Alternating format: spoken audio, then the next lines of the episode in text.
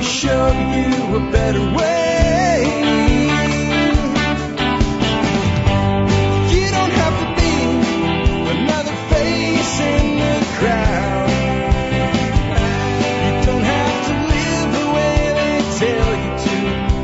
Hi, folks. This is Jack Spirko with another edition of the Survival Podcast. As always, one man's view of the changing world, the changing times, and the things that we can all do to live a better life. If times get tough, even if they don't.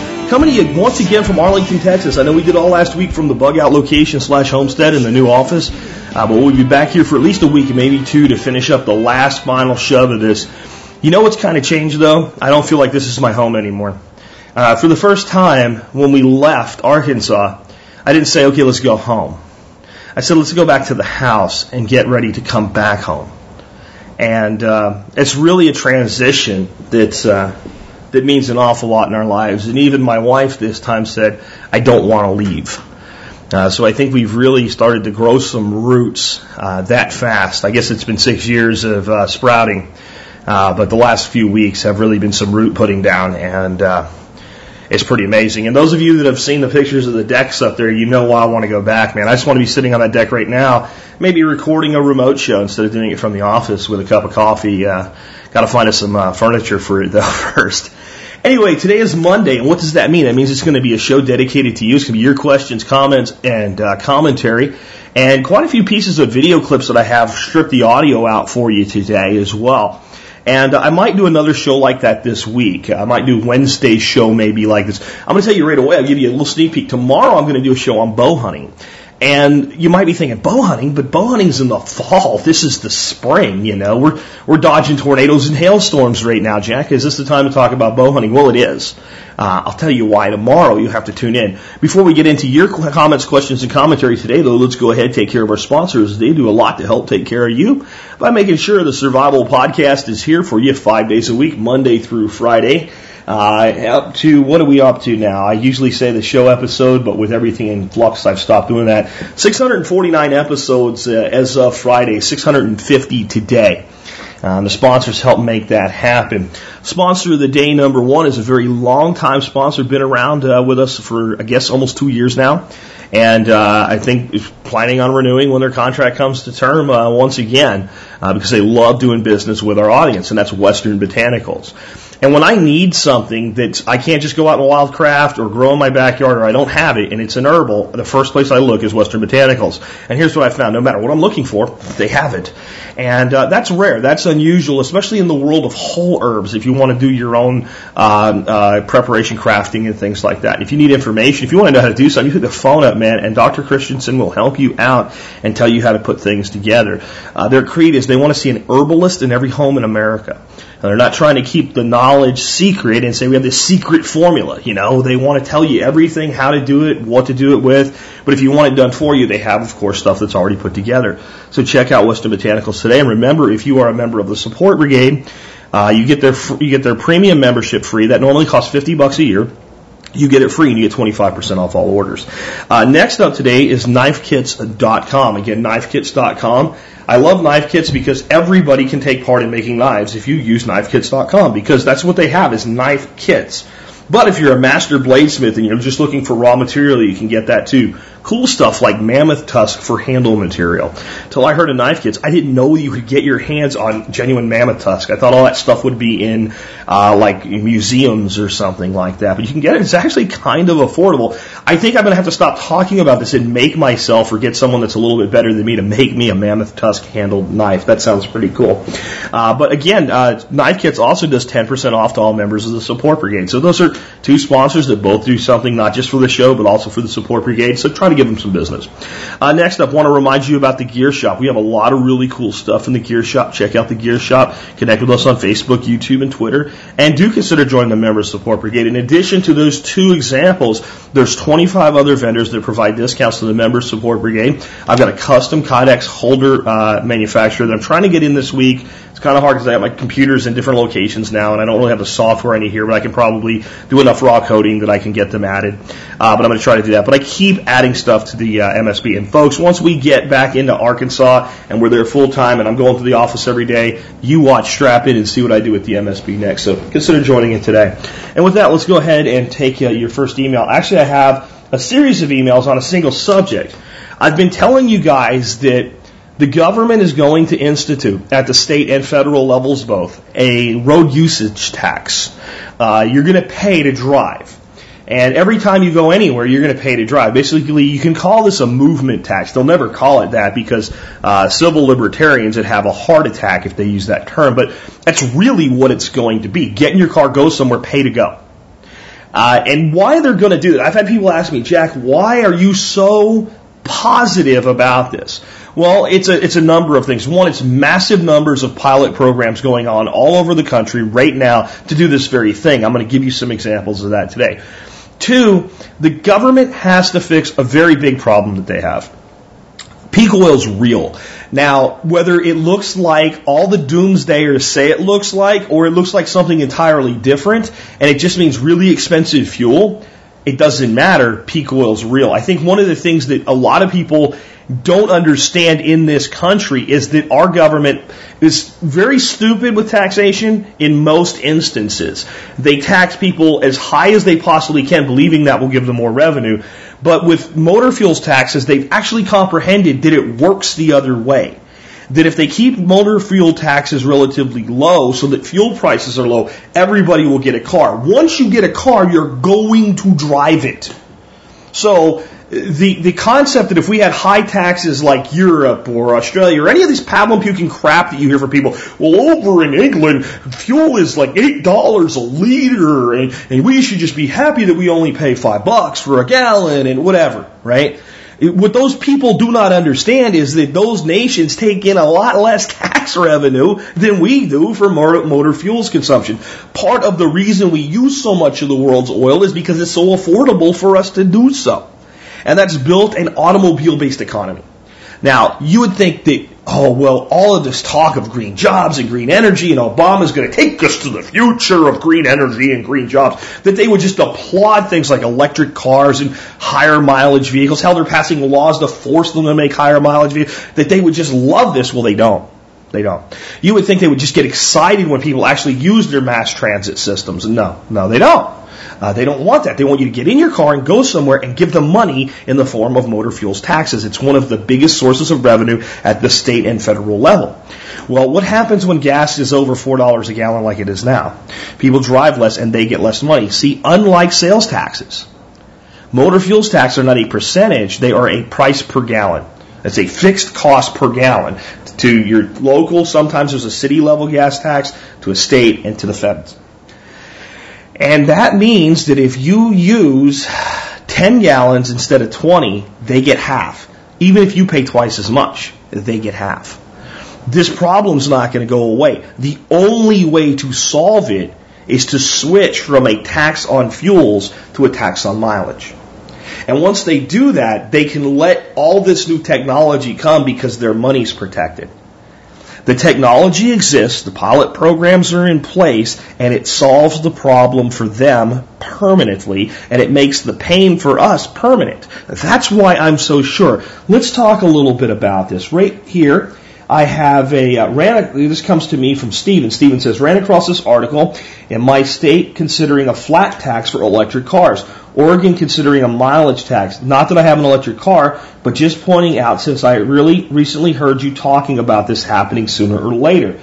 So we have a little a link to an article on Yahoo about electric cars. Let me read just a little bit of it to you. And this is how we're going to soft sell it first. Drivers of electric cars may have left the gas pump behind, but there's one expense they may not be able to shake, paying to maintain the roads.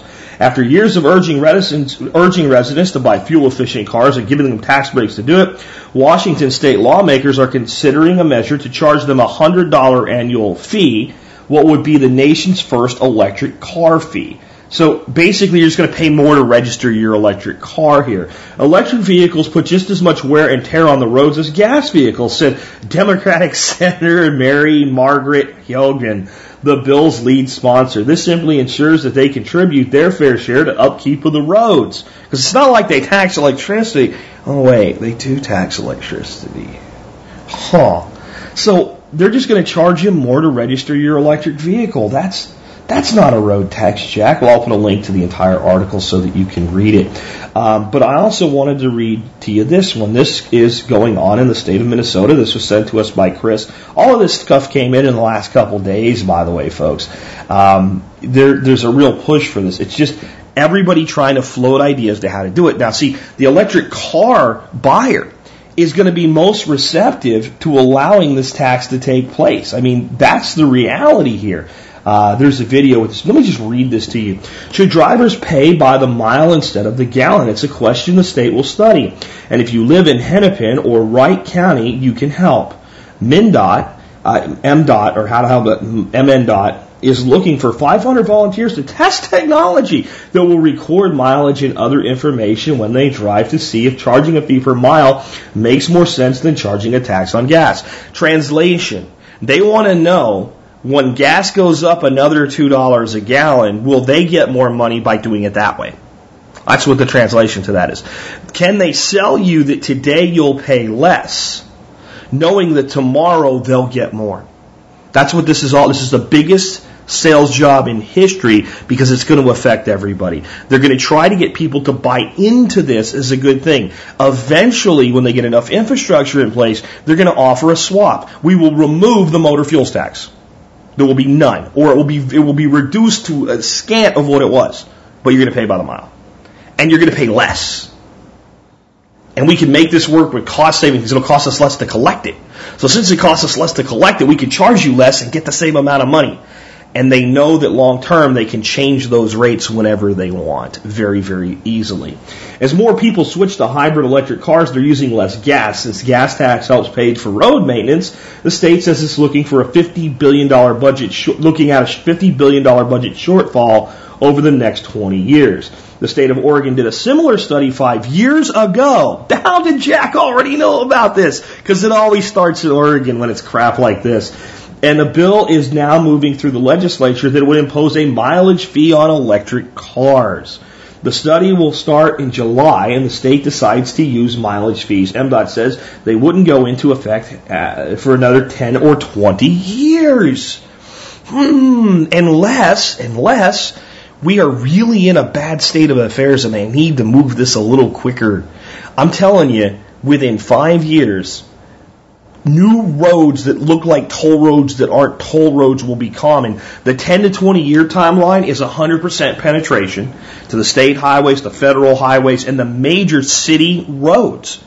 I'm talking everything except the roads in the, uh, like the suburbs and stuff like that every road you drive on everywhere is going to have some kind of tracking mechanism placed on it. See, they don't have to do it every nine feet, right? If you have like a county road, you say, well, man, there's just no way they can do that out here. It's, it's too far away. It takes very little energy to run an RFID scanner. Very, very little.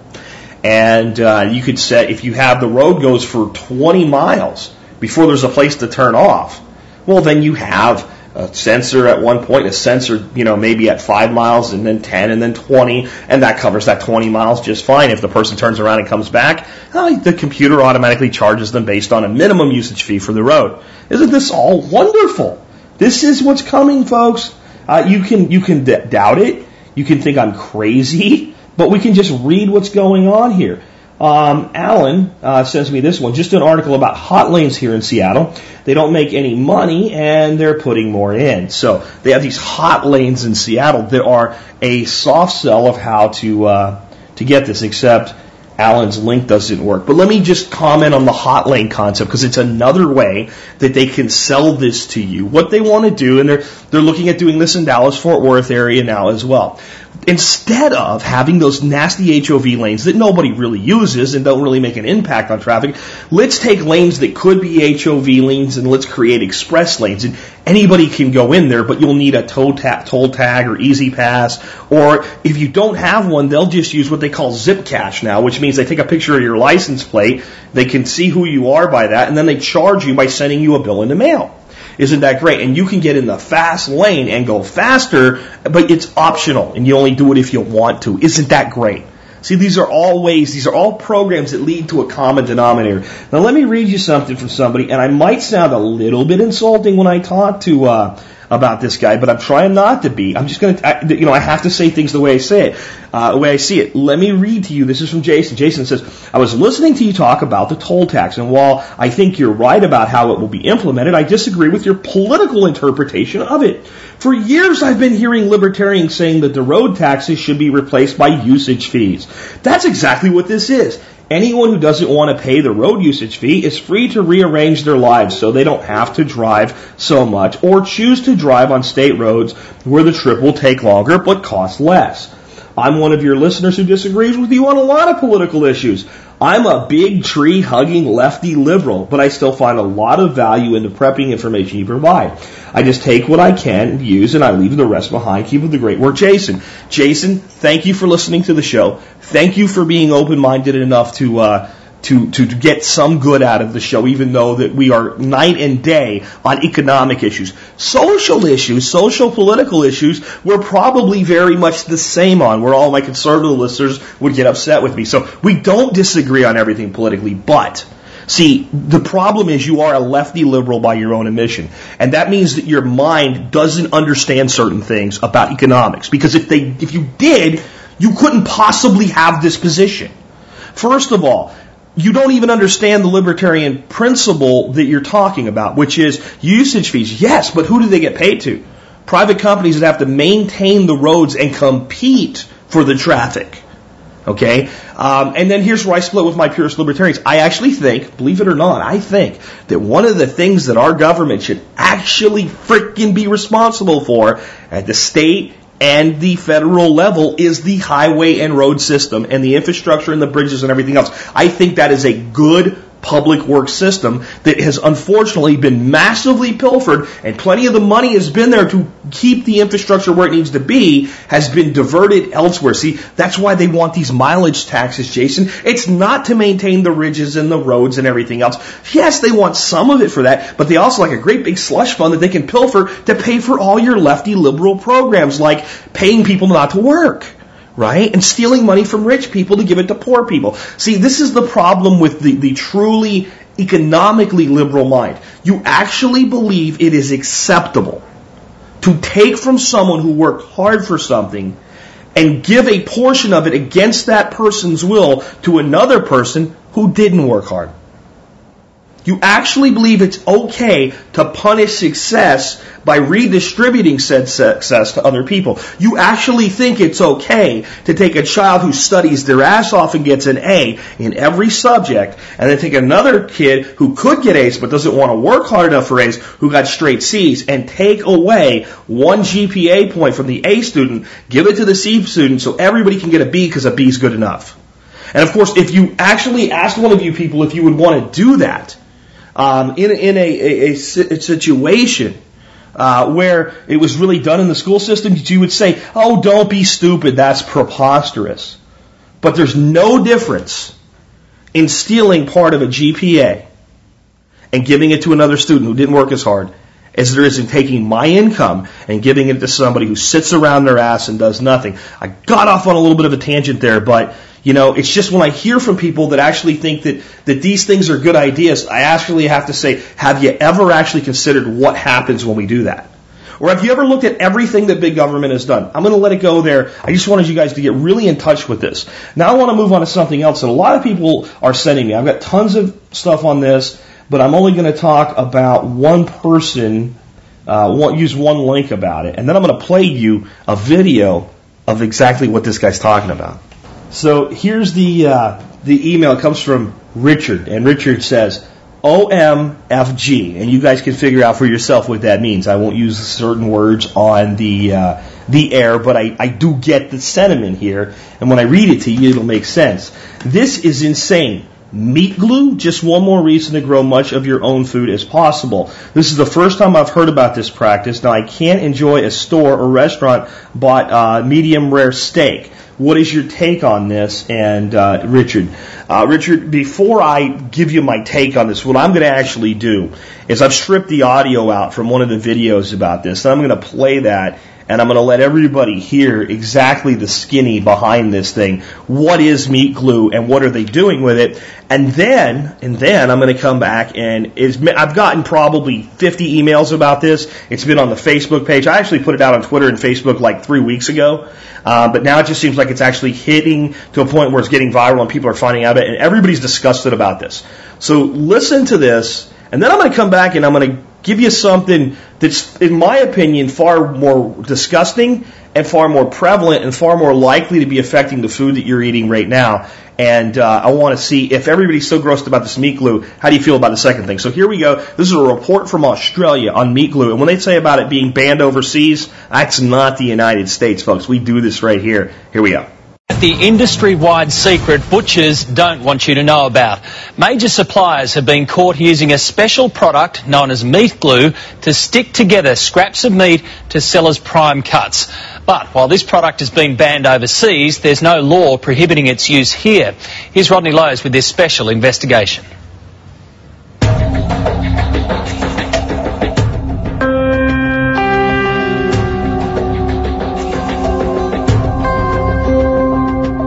It's the meat industry's dirty secret. A way of turning the scraps too small to sell as a premium steak back into a juicy plump eye fillet to sell for a premium price. So clever, you'll never tell. Not even an expert can. Before you didn't even pick that as a join though, did you? It doesn't even tear through the join. A bit hard to tell, isn't it?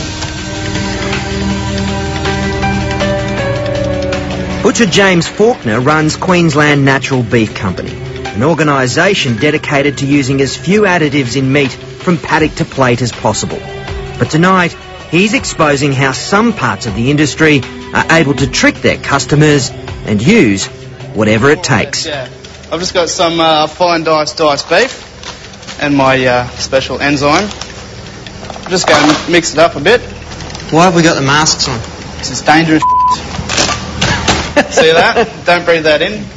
This powder is transglutaminase enzyme, otherwise known as meat glue. Meat glues come in a number of forms, some produced by cultivating bacteria, the others, the primary ingredient comes from the blood plasma of pigs and cattle, specifically the coagulant which causes blood to clot. In the food industry, it has amazing properties. So just got a little bit here, about a teaspoonful.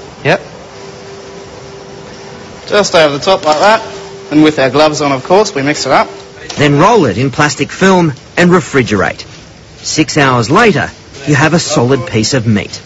And essentially, you've got a reborn, rebirth thigh fillet. More or less, yeah. Ours uncooked is easy to spot the difference, but cooked is another story. Okay, so the uh, meat glue one is on the right, and the real McCoy is on the left. And it's not just beef. Pork, lamb, fish and chicken are all stuck back together using this glue. It looks like one piece of chicken. It's unbelievable, isn't it? Yep. But hard to tell, isn't it? Particularly that. On the grill, it's even harder to pick. So that's the real McCoy. Give this a burl.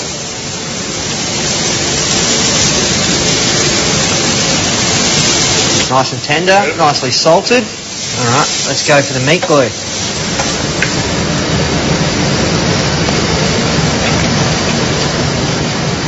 Can't tell the difference. Pretty good, but potentially dangerous. I've sort of got two concerns. One that is well publicised, which is misleading people. The other area is the microbial side. It's why the European Union moved to ban meat glue in May last year. Microbiologist Glenn Pinner. If this food is sold or represented as a solid piece of steak, and you cook it rare, you're really leaving yourself open um, to get food poisoning. Once you glue two pieces together, it's difficult to cook thoroughly those parts that were on the outside but are now on the inside. The amount of bacteria on a steak that has been put together with meat glue is hundreds of times higher. We had no idea how guarded a secret this was until we started contacting restaurateurs and butchers to ask them about the use of meat glue. Many of them didn't want to speak for fear of upsetting their suppliers, creating bad blood in an industry that has become very clever at using this product. Are you just shaking your head? a little bit. It's unbelievable, isn't it? This cube roll we bought from a wholesaler that produces stuck together steaks en masse. Their efforts so good James our butcher couldn't tell even when it was raw. It's even harder in the restaurant, which are some of the biggest users of glued meat. And chances are, unless you're a vegetarian, you're eating it on a regular basis. But with current labelling laws, neither butchers nor your local eatery have to tell you you're eating chicken glued together with cow's blood or beef held together by pig. It's the same reason they can take low-grade meat and pump it with water and flavour to make it edible. Okay, so just after about a minute or two, we've got quite a lot of moisture out of there. And we've lost almost half a kilo. Then the practice of selling mutton as lamb and old cow as prime cut beef. Like this. So old, a meat grader said it was only good for pet mince. You've got yellow fat colour, really dark meat colour. It's definitely off a really old type of animal. In New South Wales, new labelling regulations have just been introduced to help consumers choose quality meat, but it's not compulsory. So for most of us, picking a quality piece of meat is still a shot in the dark. I have to say that's pretty disgusting. It really is. And I, I hope you really understand what the guy was talking about when he was discussing the fact that you, the, the, both the commenter and then the story about not being able to eat steak medium rare or medium well or things like that, not fully cooked. When you take a piece of steak, a solid piece of steak, and you make a cut, and let's say you have a great big beautiful uh, ribeye ro- rib roast, and you cut a ribeye steak off it. You cut two nice ribeye steaks off that. The outer portions of that meat have been exposed to the air and different bacteria that can do certain things on meat that you really don't want done.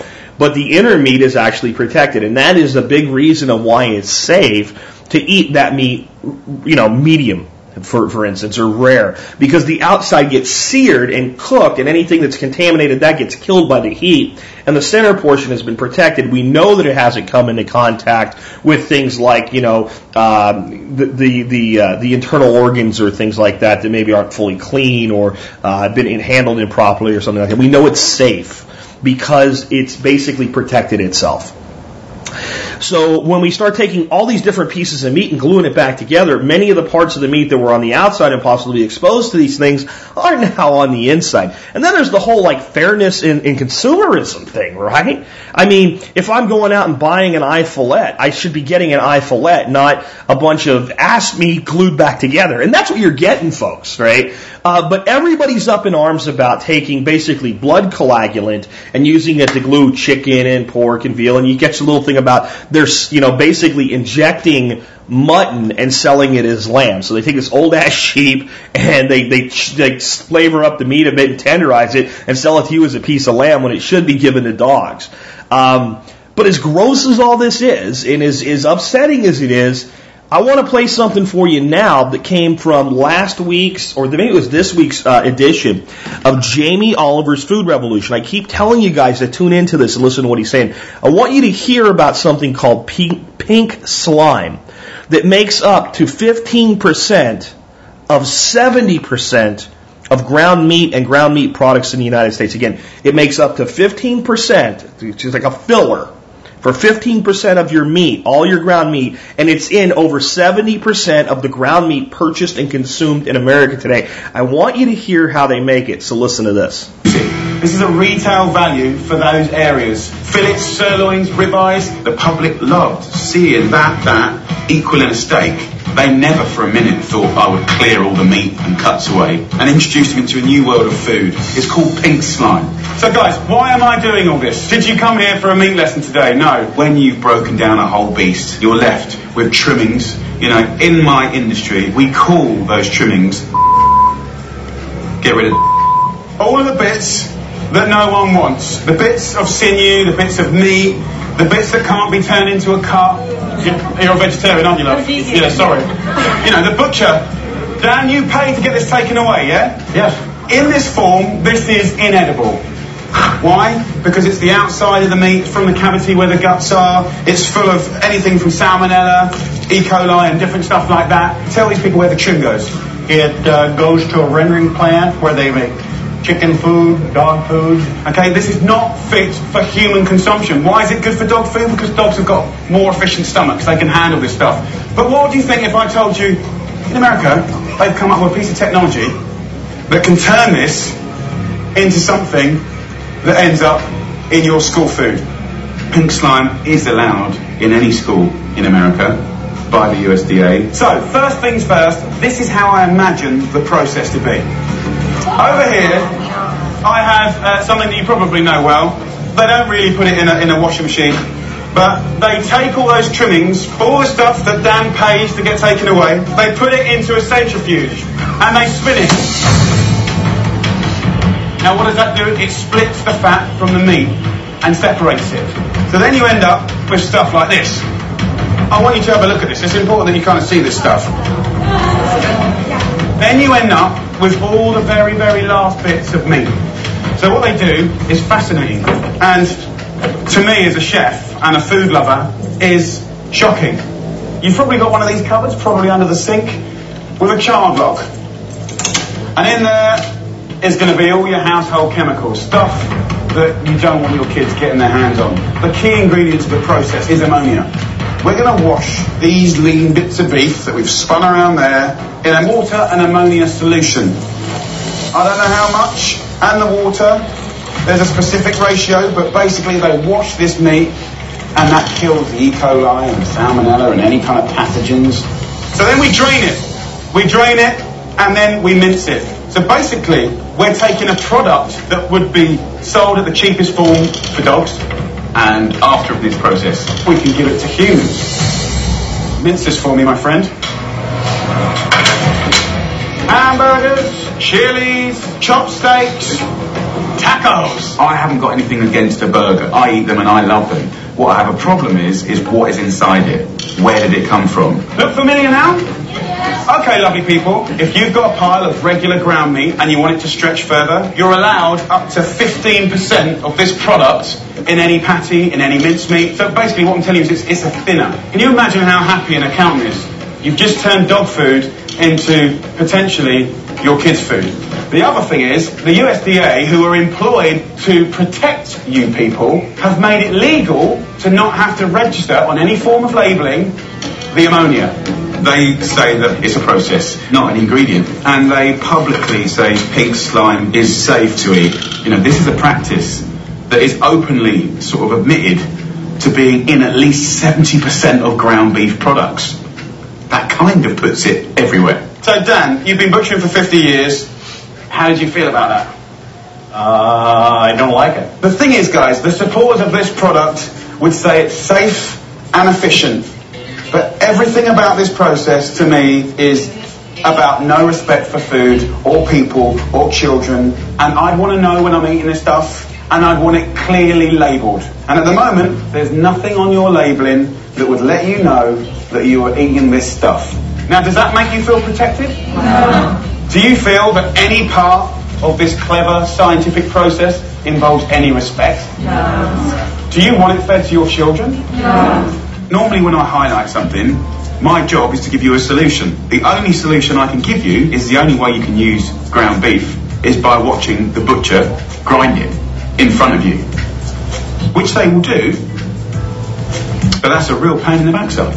Thank you, and uh, stick up for me, guys. I need, I need, I need your help at the moment. I think it went pretty damn good. Okay, now I'm sorry, but give me meat glue over that crap any day. You're taking the leavings that would generally be used to make dog food, okay, and, and you're gonna give it, you're gonna put it in a centrifuge and squeeze out the blood and remaining meat because the blood's going there too. That's why it's called slime. And you're gonna wash it in ammonia because you don't want to give me E. coli or something like that, God forbid, right? So you're going to wash it in ammonia and you're going to treat it with chemicals to firm it up, and then you're going to grind it so it looks like ground meat, and then you're going to mix that into my my ground sirloin. Really? That's what you're going to do? That's and you know those big giant tubes of hamburger meat that are dirt cheap that are like you know you know you can't even see the meat that's inside them. It's just like a big log of meat. Uh, they're probably the worst offenders for stuff like that. I guarantee you, when your kids go eat any kind of a meat product in their school lunches, made with ground meat, tacos, chili, stuff like Jamie was saying, uh, they're, they're eating this crap. Right? But here's the dangerous thing. When you go to the store and you think you're buying nice, good quality meat, and you're buying, you know, like 85, 15 fat ratio meat for making burgers on the grill, odds are you're getting this crap too. And I think what Jamie said, and this is what my dad used to do, and I used to think he was a little bit nutty, and I'm sure it had very little to do with this. He just thought he got a better quality meat, and I guess he did. He would go find great big roasts when they were on a sale as cheap as possible, like chuck roast and things like that. And he would take it right back to the uh, to the, the, the you know the meat cutter guy at the at the uh, store and say, I want you to grind this up. And he would get all his meat that way, big old eye roasts and things like that. And the guys would always get upset that he wanted him to grind the stuff up. He said, I'm paying for it. I'm paying the same price for it. Throw that shit in the grinder and grind it for me. And basically what I've just heard here tells me that the only way that you can be sure that you're not eating pink slime when you grill up burgers for your buddies is for you to do something like that. And it pretty much, all those like, you know, the, the preformed patties, that pretty much knocks that out, doesn't it? You don't really want that anymore, do you? Now, if you think this is all okay, if you think it's okay to spit out meat leavings that, you know, were in contact with internal uh, organs that were busted open and had E. coli, you know, they know there was E. coli in there. That's why they, that's why they bathe it in ammonia to kill it. So if you think it's okay to do this, fine, but I wanted you to know about this, and this is why I think that if you're a listener to me, I'd like you to do me a favor, and I'd like to get you to give this guy's show a shot. I, I feel so almost embarrassed that it takes a man from the UK to come over here and point out what we're feeding our own children. But this guy needs as much support as he can get. If he's willing to come here to do it, maybe we can get behind him. So uh, that's. I, I want to leave that subject now and go on to some other things. I do have some positive stuff to talk about today, and uh, a bunch of interesting questions. Here's a, here's an interesting one, and I'll do the best I can with it. As a longtime listener, I can say that your shows are so packed with great information that makes my head explode. Here's my dilemma: the economic climate is looking more and more ominous of late, and I'm beginning to consider moving all my investments into cash. With the exception of a few hundred ounces of silver and my emergency fund, the rest of my investments are locked up in a 401k. Two questions. How close do you feel that we are to another stock market meltdown, and will you let us know if you feel that it is here? And two, what is your opinion on investing in tips as one of my investment options? I know you're not an investment advisor, but your input would be appreciated. Thanks for a great show. Todd from Wisconsin. Well, Todd, great question. Let me see what I can do with both of those. Well, let's talk about the market and what, what phase it's in based on what I started talking about back in 2008. I said that this, this whole concept of the 2008 crash was the crash to end all was nonsense, that there would be a false recovery and a significant false recovery, if not in the, the general economy of the nation itself, in the market and in the investment sector, the money would flood in to take advantage and it would drive things up and some other things would go on. And I said that by mid 2011 that the Dow would be back around 12,500. Uh, I said that multiple times. Anybody that doubts that can go look, listen to the older episodes, especially from uh, the the fall of 2008 when the market was literally falling. As it was falling, I kept saying it will bottom and it's going to go back, and this is kind of where it's going to go. And I talked a lot about that in economic shows in 2009 as well. Well, today the Dow is at 12,465 and it did close above 12.5, so I got my top. I called that as at least where it would get back to, and it did get back there on April 21st. So you might say, well, since we've hit that, it's time for free fall again, and this is time to bail out. The answer is I don't know. I don't know. It's not as easy to pick this time around. There were basically it was a freight train last time. There's a question on that that I'm going to answer either later today or later this week. So I won't talk about how I knew it was coming so much with, with this answer. But the answer is if I believe it, if it's enough to make me bail on everything I'm holding, I will tell you. I'm also telling you don't wait till I tell you to. Uh, if you feel it's time to do it, then you need to act. I'm actually getting to a point where I think that the next year and a half are going to look really good. I think that we're going to see a continuing upbeat. I think what's going to happen is Congress is going to raise the debt ceiling, and even even if you oppose that vehemently, please watch my video on why they're going to do it, why they have no choice. In our current economic system, every single dollar is a certificate for debt. The debt must continue to rise. That's how it works. No matter what they do on cutting spending, no matter what they do on taxing people, I don't care what the government does. In the end, the debt ceiling must go up because the quantity of money for the quantitative easing to keep working must increase. And as the money increases, the debt must coincidentally increase. That's how the money works. So I think that gets done. And I think that there's some relevant agreement, uh, is what will, the, the term they'll use. And this is going to start to, to make people feel like the U.S. is getting a little bit more serious about reducing the deficit, which is going to be complete nonsense. At the same time, we are now seeing inflation at levels we've never seen uh, since this whole thing started. We are seeing gas and, and it hit, you know, four bucks. It's going to hit five. Obama said it's going to hit five. Get used to it. Uh, in a time where uh, the major oil producers are saying there's no shortage, we're not even going to make any more for you. you, you take what you get. Uh, now, what happens when the energy price goes up to a level like that and stays up there? It starts to drive the cost of everything up. Well, that creates true inflation. It's felt in the food and the commodity sectors all over the place. So the commodity sectors begin to boom even more than they have before. Corporations that have leaned out are now in a much better state to take advantage of these increased prices and pull more of the profit into their own companies. Now, if they make, you know, a dollar on something versus 50 cents, it's really the same money because the money's been devalued so much. Not to that extreme, I'm trying to make it easy for you to understand. But when they come out with an earnings report, it looks even better than it ever did before. And all of a sudden, more and more confidence goes back. Well, the economy might suck, but the market's good. So more investor money goes into the market. As that cash flow in- increases, some of these companies realize now we have to take some of the surplus money and either be taxed on it or invest it. And one investment we can make is human beings. So they start to hire again. They hire smarter, and the unemployment will take a dip. And this is this is all seat of my pants stuff here, guessing here. Um, but as that dip happens a little bit, more and more confidence, the band plays, maybe we see the Dow break 13.5 or 14,000 before the end falls out. Here's the thing. I don't know what's going to cause the next collapse. We have to stay alert and we have to stay aware. We have to pay attention to what's going on. There were so many things coming last time. Uh, but when it comes to like the housing market, the, the biggest part of that's washed now. There's another big bubble coming there, but it's a it's a rounding error, as Mike Gazer would say, against the whole. Um, the, the, phony derivatives got their prop up. The banks were stuffed with phony money. Um, that's kind of plugged. The unemployment thing has pandered out to what it's basically going to be for now. Most companies that are still in business can't really afford to lay a lot more people off. Here and there, the common numbers for layoffs, which aggravates an existing high unemployment number, but doesn't continue to grow. All of these things spell stupid uh, the, the, stupid uh, American, uh, how do I put this? The, the stupid American mentality that as long as things look like they're getting better, they're okay.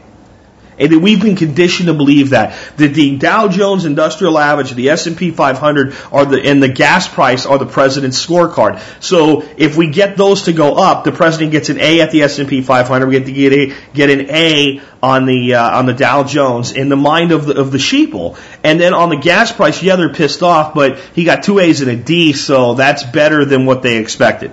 So this is the attempt than to get Obama reelected. And a lot of this, again, a lot of the stimulus money is pouring into the economy right now. And, and it's been held until now. And the Republicans said that they would come get rid of it, this half that hadn't been spent yet, and they, they got rid of nothing. So it's all dumping in in 2011. You're going to see, in my best guess, what looks like a major recovery from here and eventually, I don't know if it's going to be defaulting on the debt. I don't know if it's going to be something we're not even aware of yet. Something is going to slam into this on the other side. And it may simply be energy prices continuing to go up at a rate that we don't have enough alternative technology being developed fast enough to address. But at some point, something's going to slam the brakes on this. And when it happens this time, it's going to make the last slide look like a joke. When it goes down this time, it's going to be worse and it's going to stay there longer than ever before. Does that mean there's no hope for America's economy? No, it just means that something really bad's coming. Um, again, I'll talk more about how I knew the first time in a minute. But right now, I can tell you that we have a lot of potential for a major, you know, like monopoly money phony upside. And we have a lot of potential for anywhere along the timeline I just gave you for me to be wrong and something to slam into us sideways and derail the train. But here's the dangerous thing. The better it looks like it's getting, the faster the train's going down the tracks, the worse the derailment will be. So there's my answer on that. I'll tell you when I know. I don't see it right now, but it could be tomorrow. All right. I really don't know. It's not as clear to me as it was last time. I have a lot of people I respect that completely disagree with me um, on any more recovery. That it's basically we've had it out. Gazer would say that. Mike would say, Jack, you're wrong. But he also told me I was wrong a year and a half ago. So I'm having more confidence in my own projections because everything's happened the way that I said it would so far. But there's so many unknown variables that are buried beneath the, the, the Ponzi schemes right now. We just really have to keep a, a lid on it. I can tell you this. The energy price can only go so far before it becomes a cap on the economy. That, that's just flat out reality. F- can we handle five bucks? With all the adjustments people have made and all of the new fuel efficient cars and all, probably. Can we handle six? I don't think so. Can we, you know, I mean, I just talked to a lady that said that I, I filled up my truck, my F-350, and it wasn't quite empty, and I put $101 worth of diesel fuel in it. And I said, I can't imagine what these big rigs are putting in. She said, we had a guy yesterday that did over $900 to fill up his rig. You know, it, it, can he, can he make money at that rate? I don't know. You know, how long can we hold back? So the commodity prices, the food prices, everything that gets in a truck to go somewhere has got to rise. How far can it rise before it totally flattens the economy? I don't know. That's the thing we have to keep an eye on. As far as tips, I've talked about them before. Let me give you guys the simplified explanation so my advice makes sense. A tip is um, is basically an insured product. It's it, stands for Treasury Inflation Protected Securities. And basically the way, let's, let's just talk about the way a basic Treasury bond works. If you go buy a bond, uh, the Treasury says we're going to issue. A, let's do it real, real simple so the numbers make sense. This will never happen though. Uh, let's say the Treasury says I'm going to sell a $100 bond for one year. How much will you pay? And then people bid and that sets the price. And then consumers go in and buy based on the most current bid. And it, you know the Japanese come and say, "We'll give you ninety-five dollars for every hundred dollar bond in one year." Well, that'd be a five percent interest rate. They pay ninety-five, they get a hundred at maturity. That's where the interest rate comes from. But usually, we're looking more at like three, four, five-year rates, seven-year rates, ten-year rates, things like that.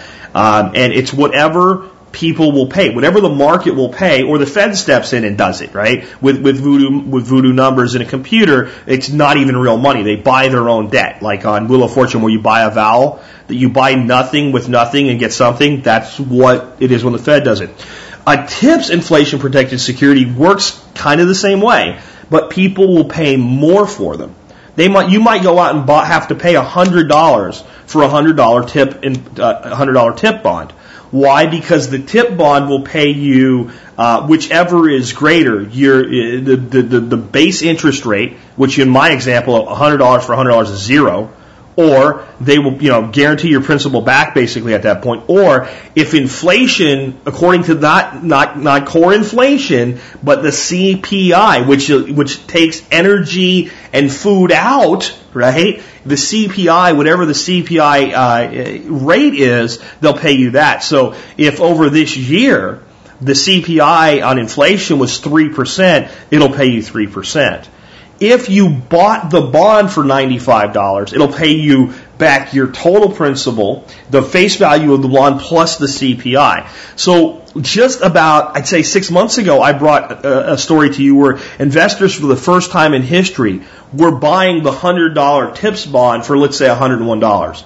They were paying 1% more. Now, this is not on a one year bond, but on the longer term bonds, the four, five, and seven year bonds. They were actually paying more for the bond so that means like you as a consumer that you're, you know, small change compared to like the nation of China buying them or, or Brazil or some multi-billionaire buying them in these auctions, um, or the Fed, you know, shifting them around.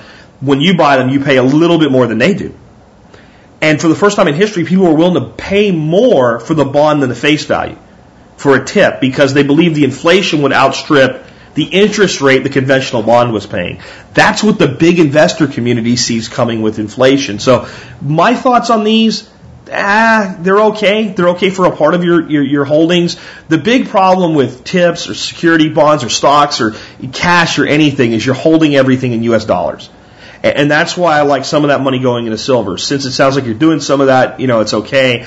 Um, it, you are locking your money because if you sell short term into the bond, you're not going to get the full value for the bond, uh, and you could actually lose money with a tip that way. Um, if you hold till maturity, you're going to get at least your principal back, and the way inflation's going, you'll probably do decent on your return. I, I, I'm kind of neutral on them. I don't own any myself, but I wouldn't really uh, hamper anybody else for owning them. But that's what a tip is. Uh, those are my uh, my thoughts on them. Uh, the next one is an article from Jason, and Jason says. Uh, Brazil, Russia, India, China, South Africa signed an agreement to use their own currencies instead of the predominant U.S. dollar uh, in issuing credit and grants to each other. So let me read a little bit of that article to you. I, I don't want to read the whole article. You can do that on your own. I want to read the part that kind of mitigates this a little bit, and then I want to explain to you what it means on a larger scale. Um, our designated banks have signed a framework agreement on financial cooperation, which envisages a grant of credit and local currencies in cooperation in capital markets and other financial services, Manmohan Singh told reporters at a news conference with other uh, BRICS leaders. Uh, but the agreement is confined to credit and not trade. BRICS economies hold 40% of the world's currency reserves, the majority of which is still in U.S. dollars. So Brazil, Russia, India, China, South Africa hold 40% of the world's dollars. Let's say that again. They hold 40% of the world's US dollars. I thought we had all the money. And they hold most of it in debt instruments, U.S. Treasury bonds. Okay, uh, the BRICS summit is being held in the coastal city of Sanya in China's Hainan Island. A joint presser was held after the leaders held deliberations on international situations, financial development, climate, and security issues. Uh, if you want to read the whole thing, you can. It's not that long an article, but let me just kind of tell you what basically this means.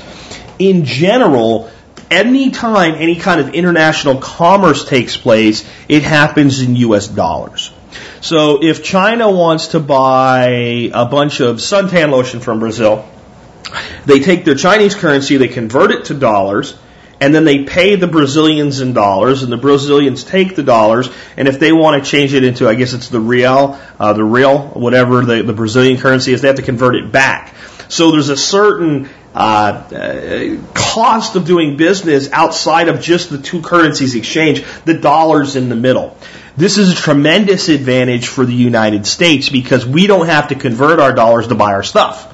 When we go buy oil, we use dollars to buy oil, where when the Brazilians have to buy oil, and they don't have to buy a lot because they have a lot of energy independence. A bad example, let's say the Indians need to buy oil, they have to take their rupee and they have to convert it to dollars first. So we can effectively get a better deal on oil than they can.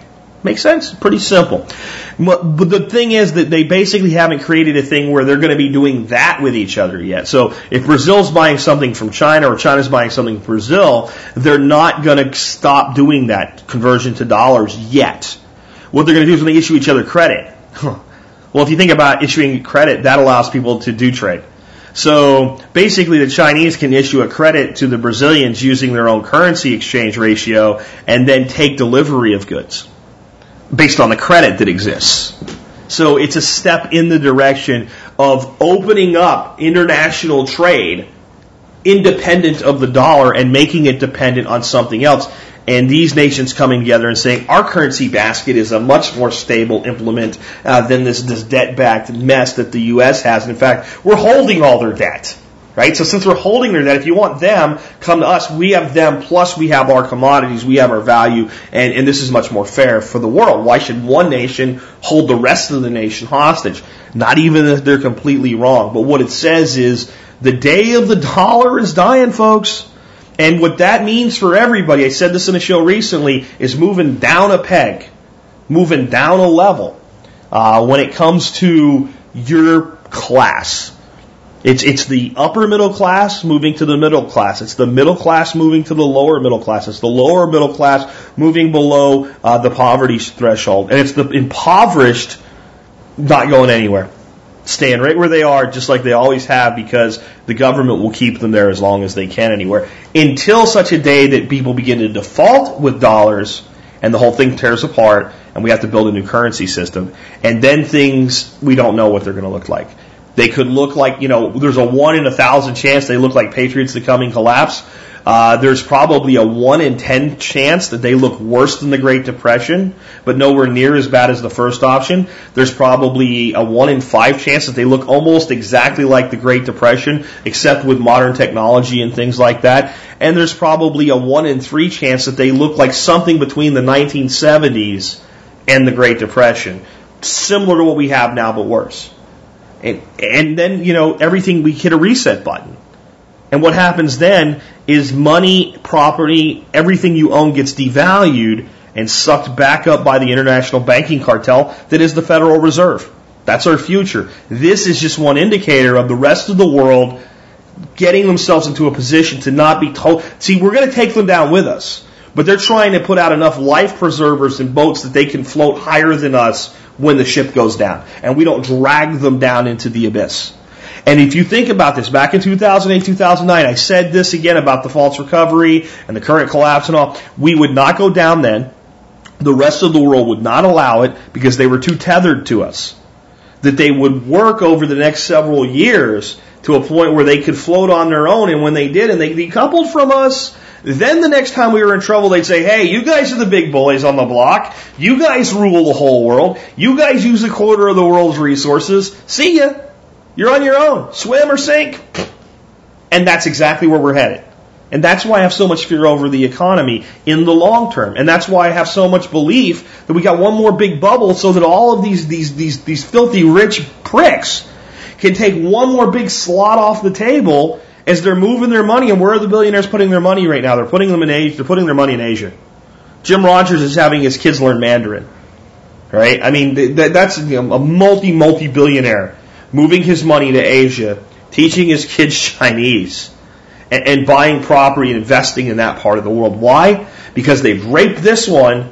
That's where the development is, and they're going there to rape that one. The, the, the, the, these emerging economies think this is all great, and they will as they experience 1950s America, but we know what came after 1950s America, 1970s America. And then a restart, and then 1980s America, and then a restart and they raped it all the way through. That's what's about to happen there now. All right, let's take another one. Real quick one. What's your take on the Donald from Josh? Of course, Donald Trump, and he might run for president. One, I don't think Trump's serious. I don't think he wants to be president. I think it would cost him money to be president, and he's not in the business of uh, losing money. He's getting tremendous publicity from this. Uh, I have, I, I, feel about Trump like this. You know, I used to be cons- consultant uh, to one of his companies, and I have this basket of tremendous respect and I have another basket of the guy's just an ass clown. And, and I have those two conflicting feelings about him because some of the stuff he does, you just think you're an idiot. Uh, and I, this is not a guy I want as the commander in chief. Business wise, I think he makes a lot of sense, but he doesn't understand or pretends not to understand the current United States economy. His answer to certain questions just show you that he's not capable of doing the job uh, in any real meaningful way. He was asked, "Well, what would you do about this deficit and not raising the debt ceiling? Where would you come?" He'd make deals. That's what he said. Oh, you got, got to go out and make deals with who? He had no answer to with who. There's nobody to make any deals with. He's not going to tell Social Security, Medicare, Medicaid. Well, those are, you know, that's a third rail of politics. I understand that. But if you're going to be serious about business, we've got to do something there. That's where most of the money is being consumed now. It's the entitlements is where the money's going. And I don't want to throw old ladies out on the street, but there are things that can be done to put cost saving into that and to protect the money that's going in there so it's spent there.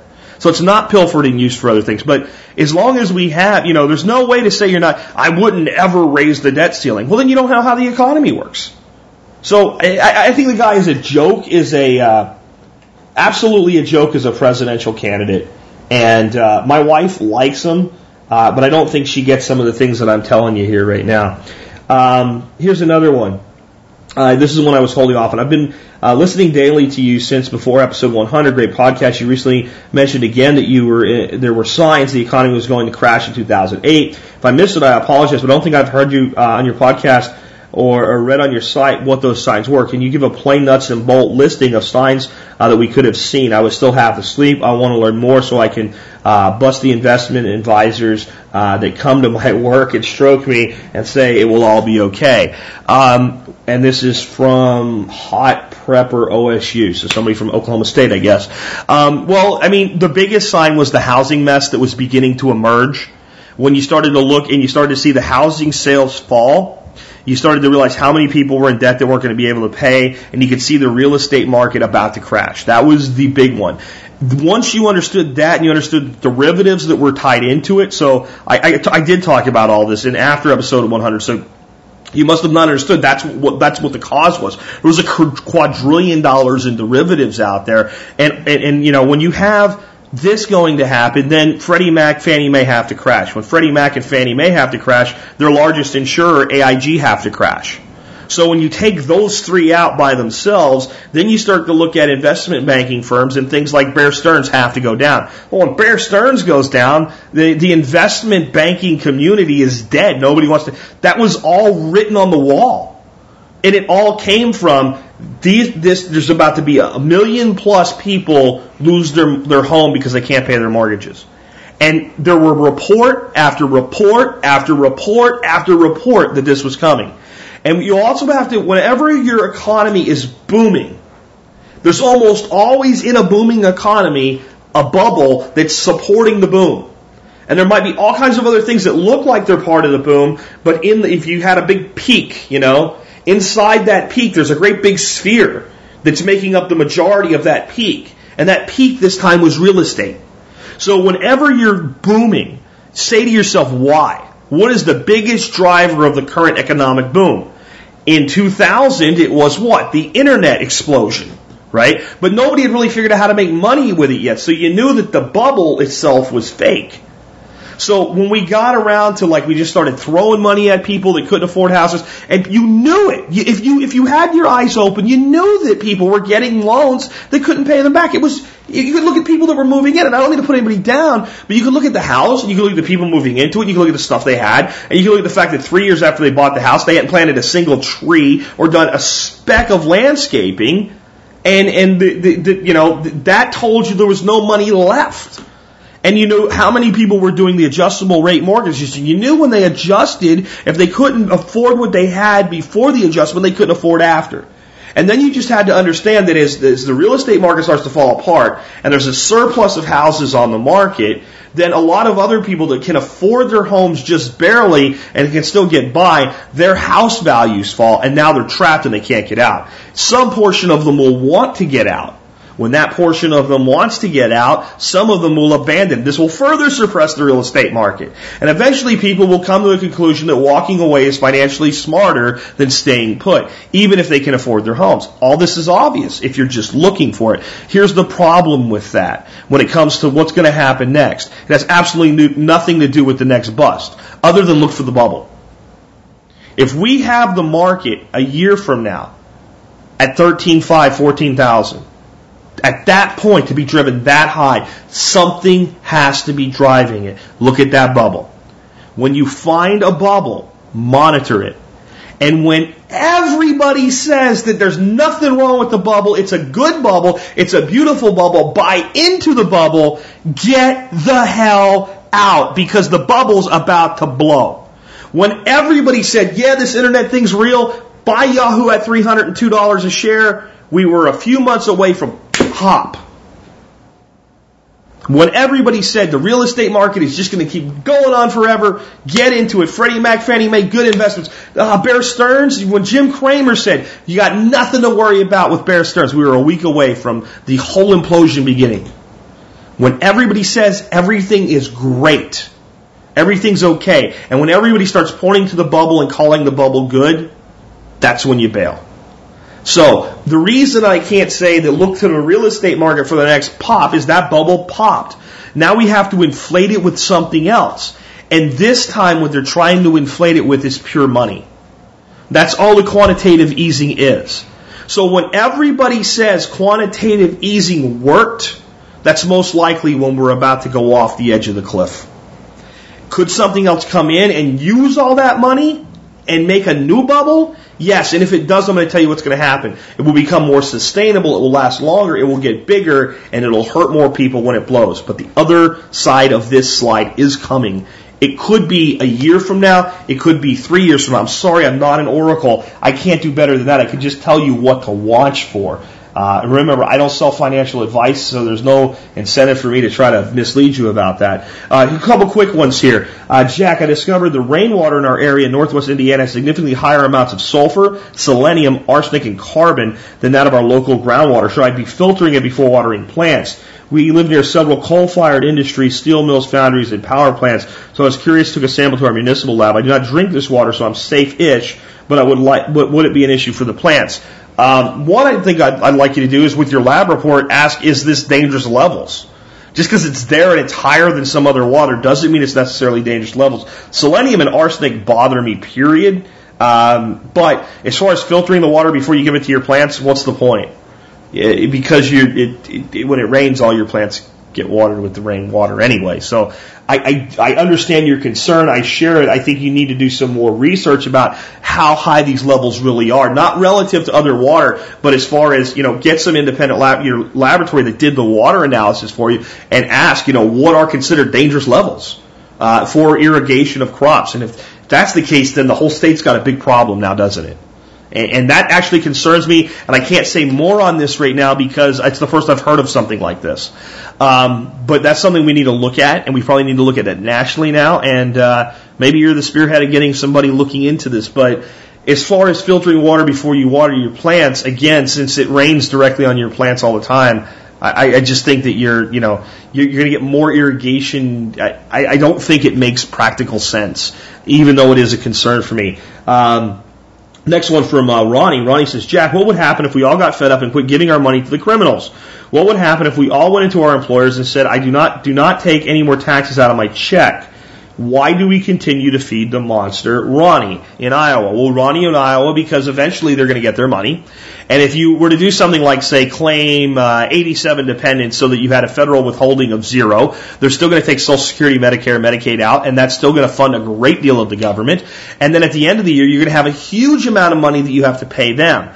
And when you owe them more than a certain amount of money, guess what happens? they fine you and they get more money. So they wouldn't even care. It, it, it's a it's a thing that gets floated around on talk radio from time to time, uh, but it actually has no legitimate impact. Um, next up today, uh, Dave Rogers here. Uh, I wrote you some time ago about the fantastic effect the podcast is having on the lives of Iraqi citizens who've been listening to you and taking action to be more self-sustaining. This guy wrote me a letter a long time ago, folks. I could barely get out and read on the air. Uh, it made me so emotional of uh, these Iraqi men that were working and rebuilding with him as a U.S. contractor uh, and, and rebuilding their own nation that actually sit down and listen to the Survival Podcast every day and had a fellow Iraqi citizen who speaks English sit there and translate as I talked and that was one of the most unbelievable moments ever on the show. Uh, so I'm glad that, that, Dave's writing again, and it's also one of the most humbling experiences I've ever had. Uh, well, here's the rest of what he says. Well, I'm finally home uh, from the land of boom, boom, boom, and happy to be here. First, I know you are very well, uh, well, I know you know very well the below information uh, as you have for some time. That being said, second, this is a reasonably concise article on how the As clowns, and he spelled it A-Z-Z, As clowns, are about to absorb about to sink us a little further into the muck and mire. Thought you might get a chuckle out of this. Jack, on a personal note, I've had some horrific and sad days in the Middle East. I just wanted to thank you for being the voice of reason and the sound of your voice uh, and your message many days got me through some tough times over there. Uh, for that kindness, you will forever have my eternal gratitude. Uh, take care, Jack. Well, um, Dave, thank you. Thank you for that. And thank you for letting me know that that was going on in the first place. But basically what Dave said is a U.S. default on debt could be a disastrous choice for the economy. And it's what's going to happen if the U.S. doesn't raise the debt ceiling and how we'll start defaulting. But I want to read something, one line out of this to you because I got a couple more things I want to cram in. I know it's going to be a long show today, but uh, there might even be a day without a show this week, so I want to get as much as I can in today. Um, this is by Tom Raum from the Associated Press. I'll try to find a link for you as well because it was cut and pasted. Uh, but the government now borrows about 42 cents of every dollar it spends. Imagine that one day soon the borrowing slams up against the current debt limit ceiling of 14.3 trillion and Congress fails to raise it. The damage would ripple across the entire economy, eventually affecting nearly half of every Amer- uh, affecting nearly every American and rocking global markets in the process. Here's the thing. It ain't going to happen. It's never been going to happen, and the Republicans are making noise about it just so they can say they fought the good fight and tell you they need the White House the next time around. But when a Republican president comes in next, whether it's this election or the following one, and the debt ceiling needs to be raised again, the Democrats will do the same thing. But yet, somehow, no matter who's in control, the debt ceiling will be raised until it blows up. It has to. It has to. It has to. It has to. It can't work any other way. Every time that we fall for this, we ignore exa- you know, the very fact of how the financial systems work in the first place. Um, and I got one last thing for you today. I got a lot of people sent me this little TED talk. So even though we're long today, I'm going to let this play. This is about a five minute talk by a guy that's uh, that's uh, you know, I'll just let him speak for himself. But he's basically taking open source down to a level of building sustainable communities at the hardware level, how to build tractors and brick makers and things like that. So again, this is a TED talk. I'm going to let this guy chat here with you for just a moment, and then I'll come back and wrap today's show up. Hi, my name is Marcin, farmer, technologist. I was born in Poland, now in the US. I started a group called Open Source Ecology. We've identified the 50 most important machines that we think takes for modern life to exist. Things from tractors, bread ovens, circuit makers.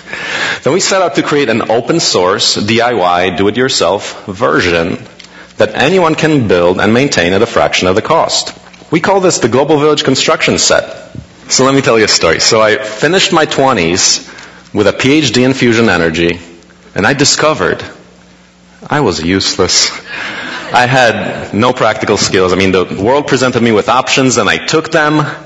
I guess you can call it the consumer lifestyle. So I started a farm in Missouri and learned about the economics of farming. I bought a tractor, then it broke. I paid to get it repaired, then it broke again. And pretty soon, I was broke too. I realized that the truly appropriate low cost tools that I needed to start a sustainable farm and settlement just didn't exist yet. I needed tools that were robust, modular, highly efficient and optimized, low cost, made from local and recycled materials that would last a lifetime, not designed for obsolescence. I found that I would have to build them myself. So I did just that. And I tested them. And I found that industrial productivity can be achieved on a small scale. So then I published the 3D designs, schematics, instructional videos, and budgets on a wiki. Then contributors from all over the world began showing up, prototyping new machines during dedicated project visits. So far we have prototyped 8 of the 50 machines, and now the project is beginning to grow on its own. We know that open source has succeeded with tools for managing knowledge and creativity, and the same is starting to happen with hardware too. We're focusing on hardware because it is hardware that can change people's lives in such tangible material ways. If we can lower the barriers to farming, building, manufacturing, then we can unleash just massive amounts of human potential. That's not only in the developing world. Our tools are being made for the American farmer, builder, entrepreneur, maker. We've seen lots of excitement from these people who can now start a construction business, parts manufacturing, organic CSA, or just selling power back to the grid. Our goal is a repository of published designs so clear, so complete that a single burned DVD is effectively a civilization starter kit. I've planted 100 trees in a day. I've pressed 5,000 bricks in one day from the dirt beneath my feet and built a tractor in six days. From what I've seen, this is only the beginning. If this idea is truly sound, then the implications are significant. A greater distribution of the means of production, environmentally sound supply chains, and a newly relevant DIY maker culture can hope to transcend artificial scarcity. We're exploring the limits of what we all can do to make a better world with open hardware technology. Thank you.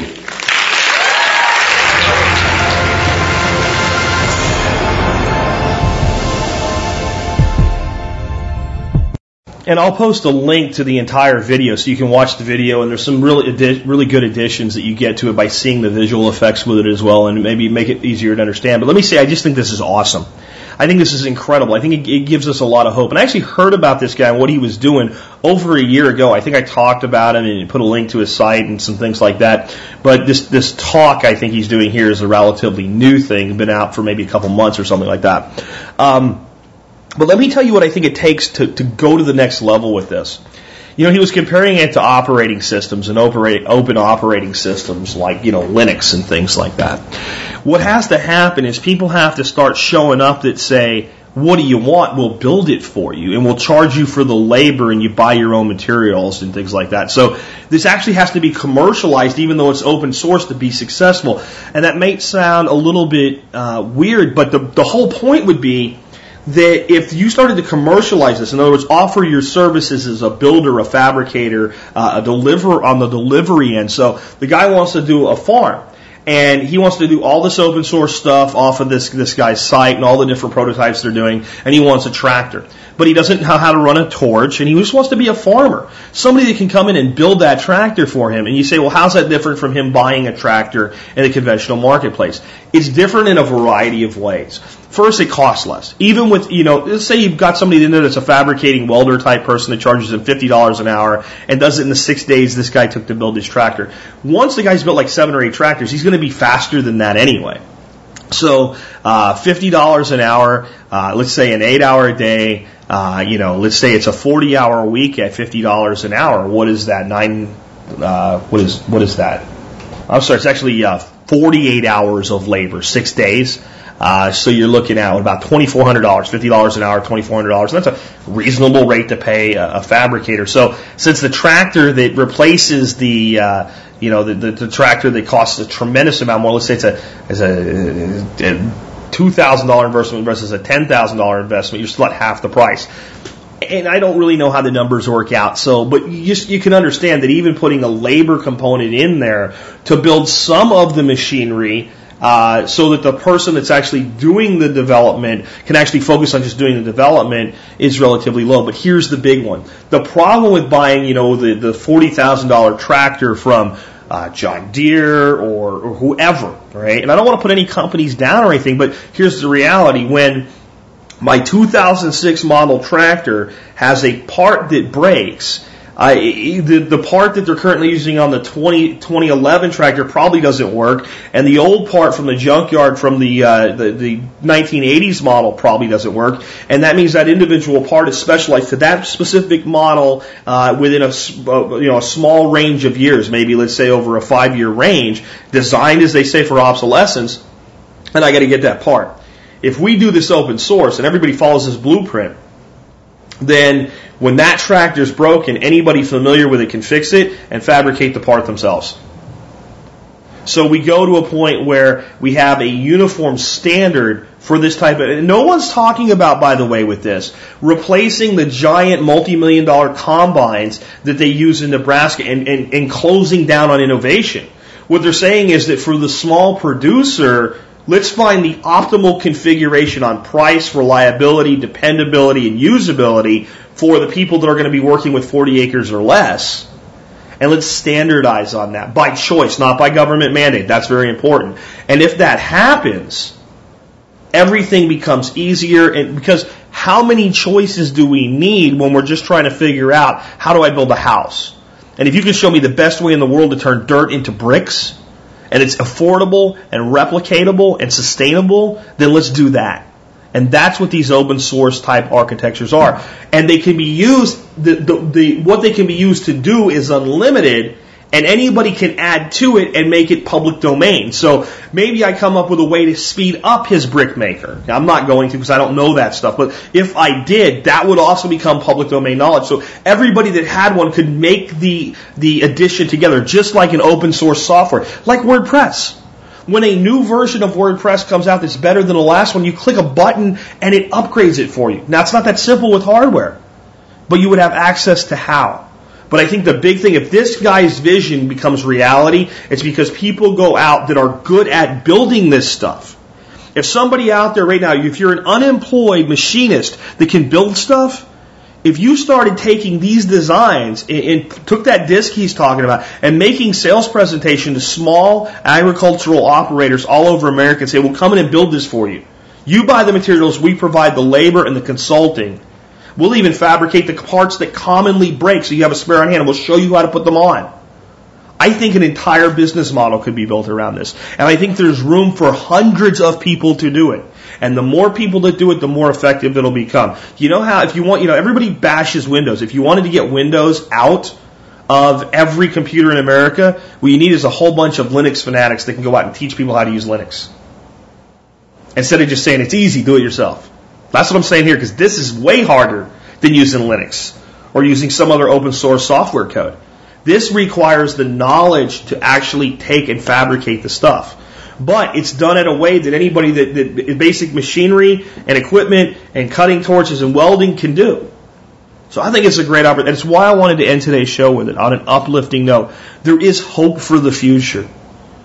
You know, we can change these things. We can make things more sustainable. We can create a new future and a new vision. But it cannot be done by government. And, and, and the lefty leaning, tree hugging liberals out there that listen to this show, I'm sorry. I'm sorry that you believe it can, but I'm telling you it cannot. It will not, it can never be, and no government in the history of the world has ever created anything close to the utopia they describe when they're telling you why they have to take your liberty, take your wealth, take your freedom, take your money, take, take, take, take, and they give very little back. And once it's gone, it's gone. But this type of thing here creates independence versus dependence. And I'd love, you know, if any of you guys out there are skilled in this type of thing, if you're going to try any of these projects, I'd love to know. I'm telling you what, if you build one of these things on your own site, I will at my own expense come out, film, video it, and give you publicity if you'll take the reins and do this. I'll travel anywhere in the continental United States, lower 48. I'm not coming to Alaska, Hawaii for this. I can't afford to do that right now. But anywhere in America, if you'll make this happen, if you'll build it true to spec, exactly the way, so that it is compatible with somebody else that has one just like it, so that parts could be swapped out, so that things could be fabricated, so that anybody that needed a part, if that you're gone and somebody else came, could take it and build the part off the specs. It would bolt on. Anybody that will do that. I'll do everything I can to promote you and help you get started in this. And I'd love to see somebody take the reins and do it. With that, I am going to wrap up today. I wanted again to again leave you with something hopeful. I know today's show went long, probably about an hour and 30 minutes almost today, but again, there might not be a show, let's say Thursday or Friday this week. Probably there'll be one Friday, might not be one Thursday. I'll see what I can do to get some more out, but uh, hopefully this gives you a little bit of extra material for you guys that listen in the car. It doesn't finish today. That day that uh, that day that you're you're in the car without a show, you've got something to listen to. With that, this has been Jack Spirko with another edition of the Survival Podcast, helping you figure out how to live that better life if times get tough, or even if they don't.